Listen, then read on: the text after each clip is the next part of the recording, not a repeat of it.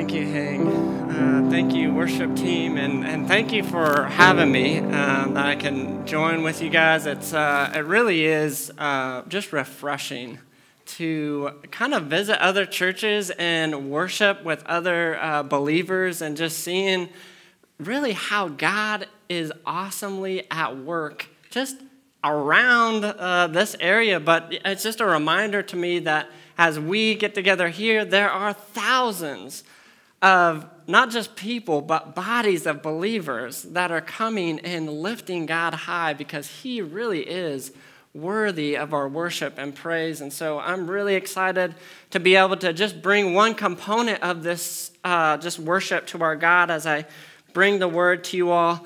Um, and I know Hang just pray, prayed, but I'm going to pray just really briefly uh, to, to start off our time in the Word. Uh, Lord, um, Lord, I thank you that you do not leave us without uh, your Word. You have revealed who you are to us. And Lord, I pray that this morning that you would give us eyes and ears to see and understand you, you for who you really are, God, and that that would uh, just go from our heads to our hearts to our hands, and that you would, uh, God, help me to articulate well uh, just the truths in your word. And I ask this in Jesus' name.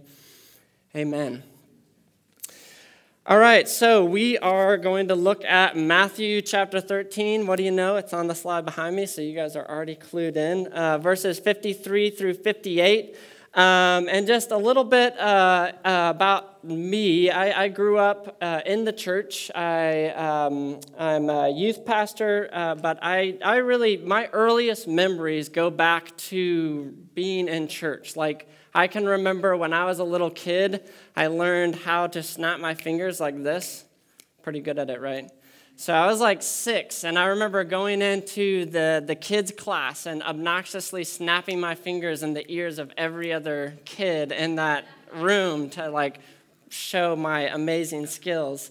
Um, I also remember it was in that same class that as a little kid, I asked Jesus into my heart. Um, and then I remember going to, you know, doing the youth group thing and all the awkwardness of being a teen and the awesomeness, and, and also just really coming to grips that with, wow, Jesus, who's in my heart, actually, what does it mean to make him king and have authority in my life and in my heart? So, all of that, actually, I, I did all of that at the same church. I've been going to the same church uh, pretty much uh, since as far back as I can remember, and that just happens to be the church that I uh, am the youth pastor of now. So, kind of unique, uh, really awesome privilege, um, but I think it's you know funny because I don't often preach on Sunday mornings. It's kind of Wednesday night is my youth group preaching time, and so I think it's uh, somewhat ironic that the the morning I'm preaching on Sunday, this Sunday, is um, we're looking at the passage where Jesus is rejected in his hometown. So, fortunately, I think Fairfax is far enough away from Purcellville that you guys, uh, we should be safe all here. Uh, no, but we're, uh, Jack, I know, kind of gave you some context uh, last week on the book of Matthew uh, as we're going through Jesus in chapter 13, his parables um, and his teaching. Uh, these parables are really stories that parallel and show these spiritual truths that kind of mirror these stories. And Jesus is revealing a lot of new things about the kingdom of heaven. Jesus is revealing new things about who he is uh, through these par- parables or parallels. Um, but now, this passage in particular, he's wrapping up the longer discourse and the teaching time. And in Matthew, the author of this book, purposes to turn us to how is he received? He's been giving these sermons, he's been giving these parables, these teachings that revealing new things about the kingdom of heaven now we get to see kind of how is he received and, and what's the response to the people that are ultimately closest to him. So let's go ahead and we're going to dive in. We're going to read this passage. Matthew, again, 13, 53 through 58, says this And when Jesus had finished these parables, he went away from there, and coming to his hometown, he taught them in their synagogue, so that they were astonished and said, Where did this man get this wisdom and these mighty works? Is not this the carpenter's son? Is not his mother called Mary? And are not his brothers James and Joseph and Simon and Judas? And are not all his sisters with us? Where then did this man get all these things? And they took offense at him. And Jesus said to them, A prophet is not without honor except in his hometown and in his own household. And he did not do many mighty works there because of their unbelief. So, I got to give a little bit more context because the text, verse 53, says, after he had finished these parables. And so I do want to explain just, I know Jack preached last week on the, the parables right above, but just as a review, so I kind of break break down the, the parables above this response into three groups. We have the treasures gained, which are the parables about the hidden treasure in the field that the man sells everything to acquire, and then the merchant who sells, sells everything to acquire the pearl of great cost. So we have the in verses 40 through 46, the treasures gained. In verses 47 through 50, we have this parable about the inescapable judgment and the thoroughness of God's judgment, as Jack preached on the dragnet last week. And then 51 through 52, we have a parable about shared treasures. So we have treasure gained, inescapable judgment, and treasure shared. And all of these things, as Jesus is teaching, and the book of Matthew is ultimately pointing to how Jesus is the greatest treasure. That he is the treasure that's worth selling everything and giving up everything so you can secure and make sure that you gain him ultimately. And then that the judgment is kind of it adds a levity or a gravity to wow, no, this is serious. There's a thoroughness and there's a coming time where we all, it kind of pushes us to having to make a decision about who is this Jesus? And that the gravity of that. And then we get the treasure shared where the, Jesus asked the disciples, he's like, Do you understand what I'm talking about? And they're like, Oh, yeah, we get it. And he's like, then you're like the scribe who goes to his household and he pulls up the treasures that are old and new. And I love it because it's like, okay, if you have really chosen and, and you see Jesus as your greatest treasure and you're making him and you're pursuing him, nothing else matters compared to gaining him, then you become like this teacher, like this scribe that as you go, you're also sharing the treasures that you've gained from Him with others. And so we see Jesus is the greatest treasure.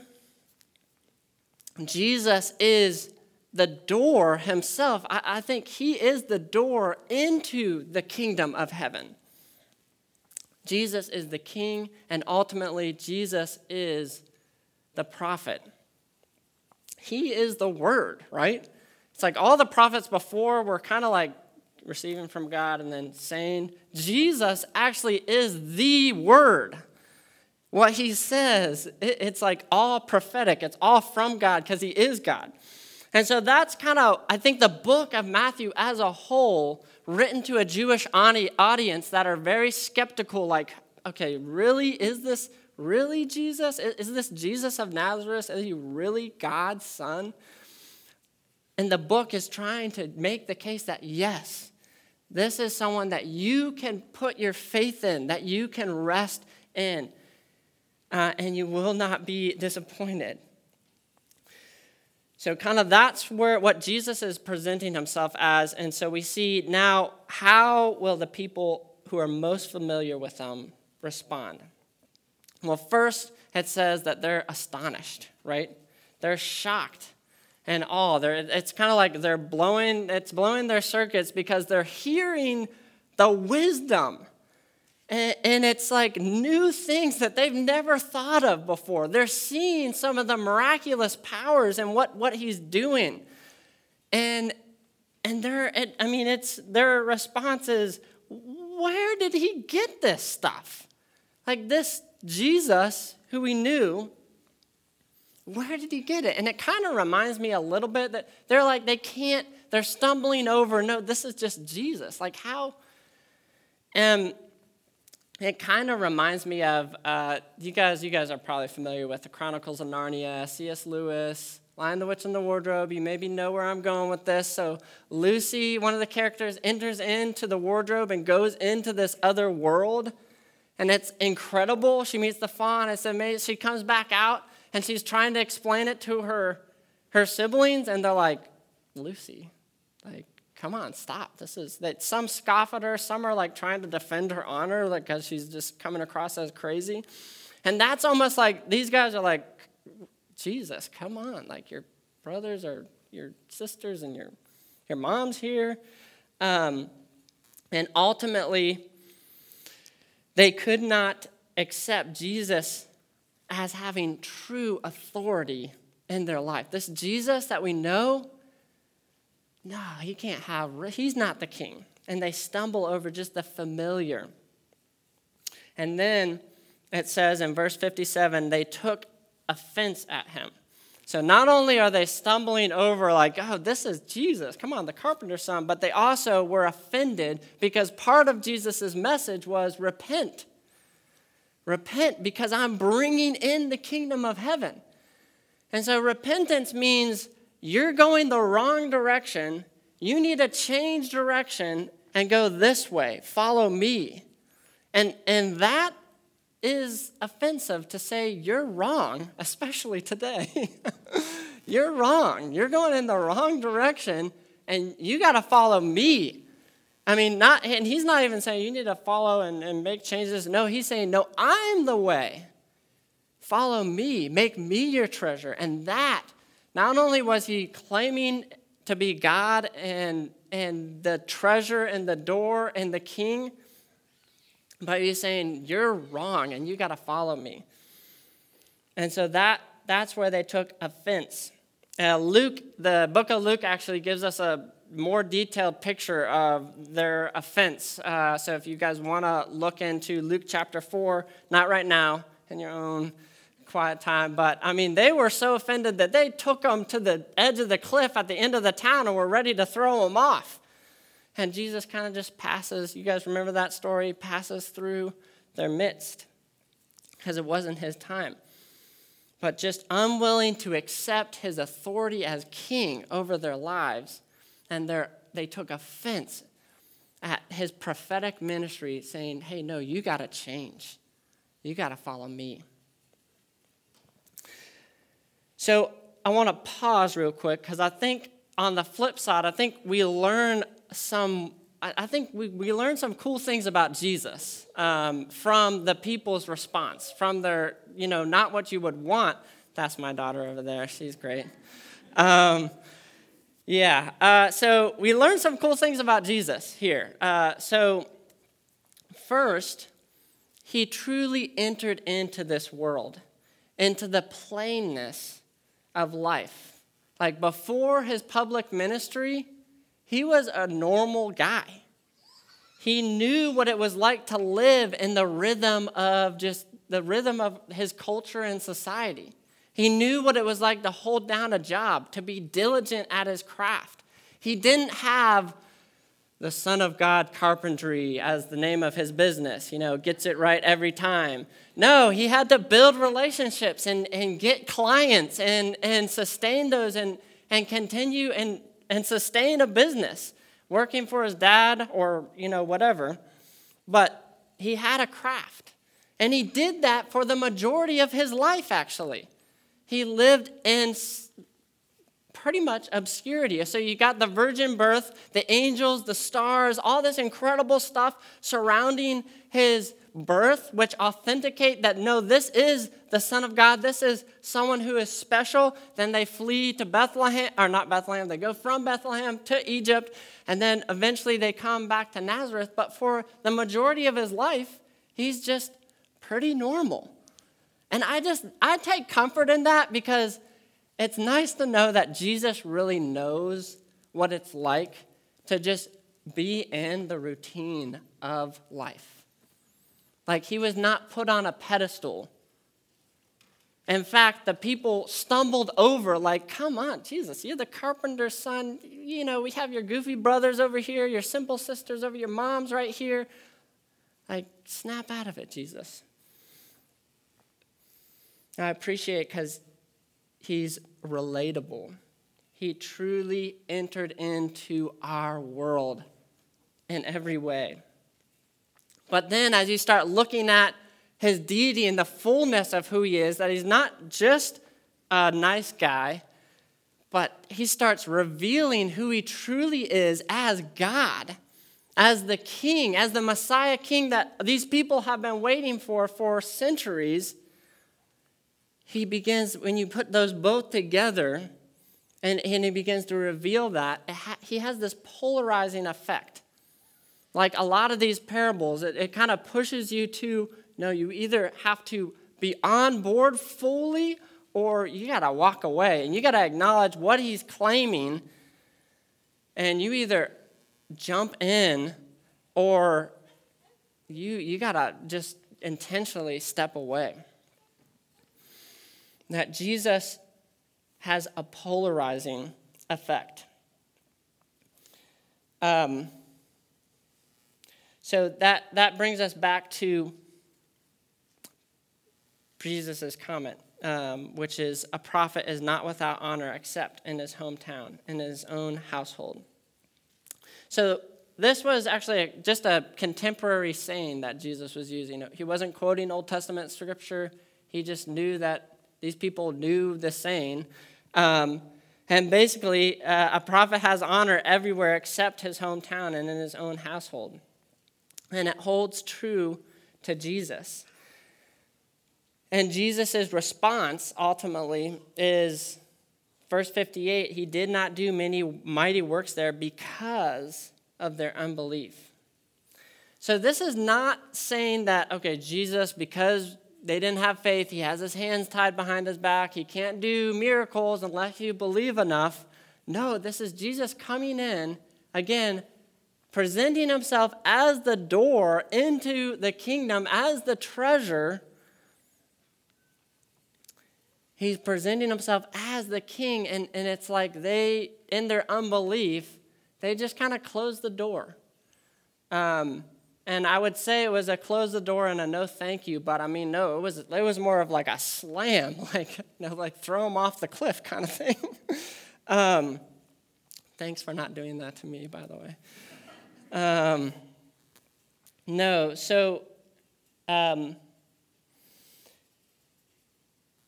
But the other thing that I wanted to just share um, is this text. I think a lot of people can use this text kind of as the proof text that if you have enough faith, if you believe enough, and when you pray, then God will give you this or God will do this. Or if you prayed and you didn't get or God didn't heal, then that's your fault because you didn't have enough faith. You didn't believe and you closed the door to Jesus because you didn't believe enough. And and that's not that's not what this text is saying for us today. The crux of this passage is not about Jesus doing the miracles. The crux of the passage is that the people he presented himself as the king, and the people did not believe that he really had authority in their lives. They really could not accept him in his role as king over their lives. So, what do we do with this passage?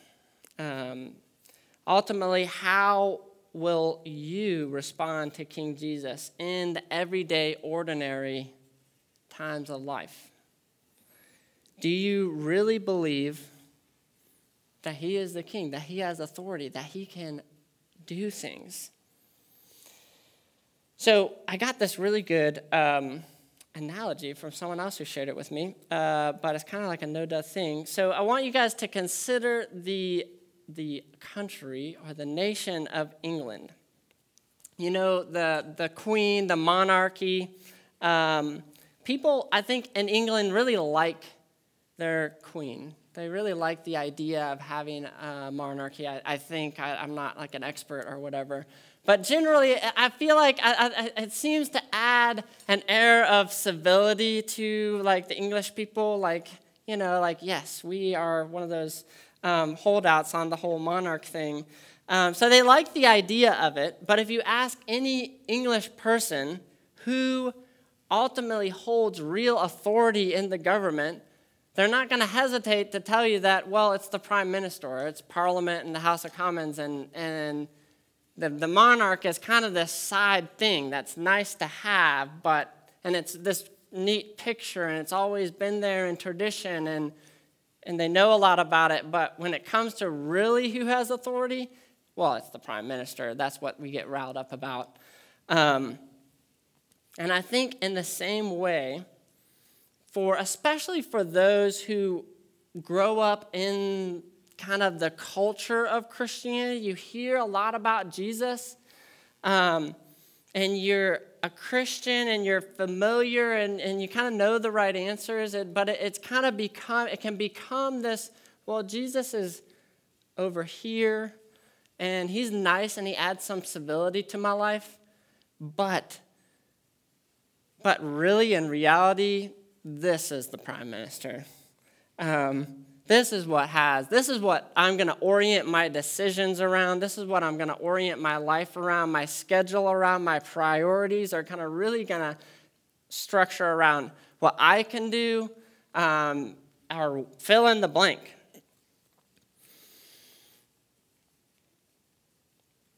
I think we can allow Jesus to kind of blend into the backgrounds of the rhythm of our lives. And again, I was really encouraged coming here and just worshiping with y'all and just hearing your voices. And it, it's, it's awesome, again, and refreshing to see God working. But sometimes we can. I mean, again, I'm guilty of this growing up in the Christian church, kind of just getting in these ruts where, if we're honest, other things have really taken a front seat in our lives. And we don't, it, we believe in Jesus, but we don't really believe he has a real authority at our workplace. We believe in Jesus, but we don't really believe he has authority in our homes, working with our kids, changing diapers. I mean, that's my life right now. Um, but man, like, no, he is king, and he actually knows all about that as king. And he wants to come in and be there and have authority as you give him give him the authority. Well, I mean, he already has it, so it's like it's more just acknowledging that he has it and surrendering to him. Um, so, again, if you're kind of in this rut of Jesus is kind of the familiar thing in the background, but he's not really my king, he doesn't really have authority, I just encourage y'all. He is the treasure, he is the door, he is worthy of like surrendering and being his subject, so to speak, like in every aspect of our life. And so I just encourage you all if that's you kind of in the rut of familiar, I know kind of the answers, then grab someone else and, and share and, and pursue God. And as you pursue Him, share the treasure together with one another. And as you do this, as you pursue Him and follow Him today, seeking the kingdom of heaven that He is bringing, He's going to give wisdom. He's going to give joy, peace, patience, purpose. In other words, He's going to change you. Like, even if you've been a Christian for a long time, you should continue to grow. Continue to make Him really your treasure in every area. And then, as you grow, share the treasure, right? Don't hide the light under a bushel. No. We're going to let it shine. You guys familiar with that song? Yeah? Okay. Um, so, uh, so the thing about as you share, we see kind of the other side where Jesus ran into, and that's a prophet's not um, without honor except for in his hometown and his own household, which is the rejection side of things. So as you really make Jesus your king, and as you pursue him and are sharing the treasures that you found with others, you're going to start forcing other people to make decisions about Jesus. Because when Jesus is king in your life, you have this, the king, and, and he begins to shine out of you. And it impacts the people around you, it changes you. And so they have to reconcile, like, what is going on with this person? And it forces them to come to grips with either the light, seeing the light and being like, I want that. I want what you have. Or they see the light and it's like, whoa, whoa, no. I don't want any part of that because that, that right there is weird. Um, and I like what I'm doing, and I want to keep doing what I'm doing. Sometimes, well, I'll, I'll share. So, again, growing up, I mean, I'm the youth pastor of the church I grew up in. So, like, part of the ministry, not just for a pastor, but for us as we make Jesus our King, is to proclaim truth. And sometimes truth makes people really uncomfortable. Like, whoa. Um, and so I'll, I'll just share like what I wrestle with. I'm like the nice youth pastor guy. Like I want just people to like me. And, and but God has been teaching me through this and through a lot of other things that, okay, part of loving people and part of being part of a, a body of Christ, not just, you know, hang out friends, but we're part of the church and this body is that we are gonna we're gonna speak truth even when it's uncomfortable. When we see someone who's not going down the right path and is kind of walking away and making themselves Lord and King, like coming alongside that person and, and having uncomfortable, potentially, conversations and pointing them back. And, and I'll be, those are hard. I'd rather just be liked and be like, yeah, you know, we're, but when we make Jesus king, we kind of adopt some of that, that prophet and speaking the truth into others' lives. And it's especially hard, I think, for those who are closest to us. Maybe it's not for some of you. Um, maybe you guys are just like, yeah, I'm, I'm the truth guy. um, but for those who are closest to us, sometimes it can be even more challenging because it's like they know me. They, they have the list of reasons why I'm not qualified to share this information with them or to share this with them or um, I don't want to make things weird. Just like the people in Nazareth had the list of things, come on, Jesus, you're the carpenter's son. You're this or your bro- brothers and your sisters and your, your mom here. We know you, Jesus. Stop the pretend act thing.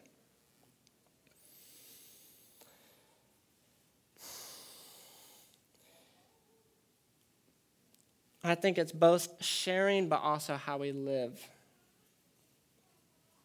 It, again, it changes us. It gives us the joy, the purity of heart, the purity of speech. All these things force people to go in a direction. And I think it's true both for those who came to Christ later in their life and they're like going back and trying to share with their friends or their family, and it's like you get kind of two different reactions to it. And it's but it's also true, I think, for those who grew up in the church are kind of like they're comfortable, which is, I mean, it's good. That's a huge blessing. I was hugely blessed. Um, but I'll share a story about growing up. I shared the, the cheesy, immature, snapping finger thing. Um, I'll share another immature and also somewhat profound season, um, really in my own home. Um, so first of all, I am the seventh child of 11, so I realize I should probably just let you guys know about that. Um, and one of the worst chores of all times, as you guys can probably imagine, was who's doing dishes, right? Like there was that was the source of a lot of like civil, sibling, sibling rivalry and arguments and just like bitterness. Like, oh my goodness, not good. um, and I remember finally my sister Mary, who's just older than me, very practical, administrative, she came up with the idea of, well, let's make a chart and a list to see, you know, who's doing the dishes next. Pretty brilliant, right? Does anyone else have like the dishes chart? Yeah, who does the dishes? Okay. One guy, good job. um, so that helped a little bit, but I mean, the argument started again. It's like, oh, well, I did it for lunch, and, and now you should do it for me for dinner. Anyway, so meanwhile, that's all happening and brewing in our family. And then my dad, I don't think he really realized about the, the bitterness and the, the dishes situation, but he suggested that, okay, we're going to do a Bible study together as a family. So I guess we were old enough to do the dishes, so we were old enough to, to know how to read the Bible and do Bible study. And so we started meeting together, going verse by verse through like the book of James or something like that. And I remember like my younger siblings, I have two uh, twin sisters that are just younger than me. Uh, and I remember they began to share like kind of these insights, and uh, it was good, uh, good stuff. But I remember like responding like, "Oh, come on!" Like you know, just kind of scoffing at them a little bit. Um, gosh, I'm sorry. You know, I, I was a jerk then. Um, and I remember it also kind of like made me competitive in my Bible study. Like, I'm to have the better insight, right? Um, and then I remember Anna and Abby started to like do dishes when it wasn't their turn. And I was like, hmm. Well, first I kind of scoffed at them again, like, haha, they probably don't even know it's not their turn. Like, uh, and I'm not going to tell them either. Um, but then they did it a couple more times, and I just noticed that there was like a difference. There was like a genuine joy as they were doing this thing that everyone hated. And I just, I remember just really being struck like, no, something is different about them. And I grew up in the church. I knew about Jesus. I knew all the, all the things. But God then began to convict my heart and convict me and really wake me up from the lull of just going through the familiar Christian motions to realize that Jesus is real. That he really could come into my boring, everyday, pimply teenage life and he could transform me. Not in a radical, fix all my problems kind of way, but in a I can have joy in the midst of doing dishes, which I harbored so much bitterness toward, that He could actually transform me. And so, again, as we look at this passage, as we look at Jesus coming into his hometown, the place everyone knew him, where he was most familiar with, knowing that Jesus went through the daily stuff, the routines, and yet he claims to be king. And He wants to be king in our everyday, moment by moment life and decisions. Like, I think sometimes we can kind of glorify the, like, doing the big thing and, like, yes, God's going to work through the big thing. But my testimony is God used a tiny, tiny thing. And He changed my life. And now I'm passionate about sharing Jesus with other students. I'm passionate about sharing and talking about the King to you all. So I say, don't despise the day of small things. From Zechariah 4:10. Again, the parable of the leaven in the loaf. It's the tiniest speck of leaven, but it works its way out. So Jesus doesn't just sometimes he totally transforms and it's overnight. And sometimes it's in the tiny little thing, and it's over time. And it's over time as we trust as we make him king in the little things. And he begins to permeate our whole lives and, and, and then go out to those around us. Don't despise the day of small things. It's because of that, again, that I'm here. So, my question to you all is how is God calling you to follow him in the ordinary? Do you really accept and really make him king, not just the monarch over here, but king in every aspect of your life? Or is it like, well, that's kind of the normal believe Jesus, and uh, that doesn't really apply to this situation, which is really hard and serious. And, and, and sometimes it's not like Jesus is going to do a miracle and change everything. Sometimes he does, but sometimes he wants us just to, to trust him, and it changes our mentality so that we approach this challenge being a light through the challenge that impacts others. Again, do you believe he can do the amazing things through the mundane routines? And this is not a sermon about, okay, try harder in all the little things. It's like, no, just believe that he is actually the king in those little things. And he changes your heart motive, not just the, I'm going to try here, I'm going to work here. And, and as he changes your heart, again, that's where it begins to permeate and impact other people first and foremost with you and your household.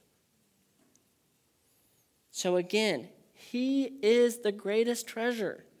Don't let familiarity be a stumbling block to true surrender to Jesus as King.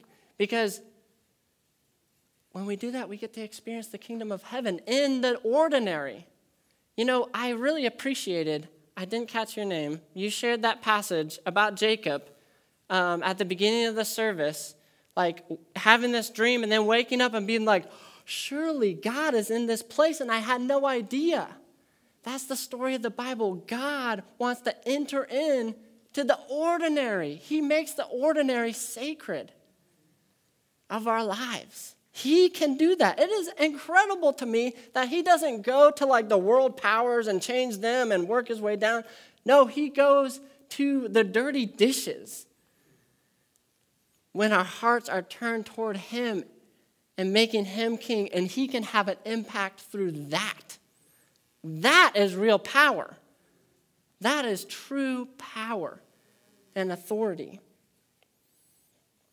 So He is the King who invites us to partner with Him to give the world a taste of the kingdom of heaven that He's going to bring eventually one day. So let's pray together. Heavenly Father, Lord, you are incredible. Your power is without end. You are the creator of the universe, God, galaxies upon galaxies. And yet you came here that you know each one of the souls that are here. God, you know each of the routines and you deeply care and you love. And Lord, and I just pray for this body of believers that we would not shy away from the truth and the hard things. God, that we would not try to manage and be our own kings and queens and the normal stuff and just have you on the side or have you on Sunday or have you in small group but but not really make you king in the, the places where you want to be, where you want to show your power. So, God, I just pray that for myself. I pray that God, I would surrender to you. I pray for those here that we would really surrender to you. And we thank you that you are good. Um, and God, as we wait on you, you will make all things new. And God, uh, you are worthy of our worship and praise. And we pray these things in Jesus' name. Amen.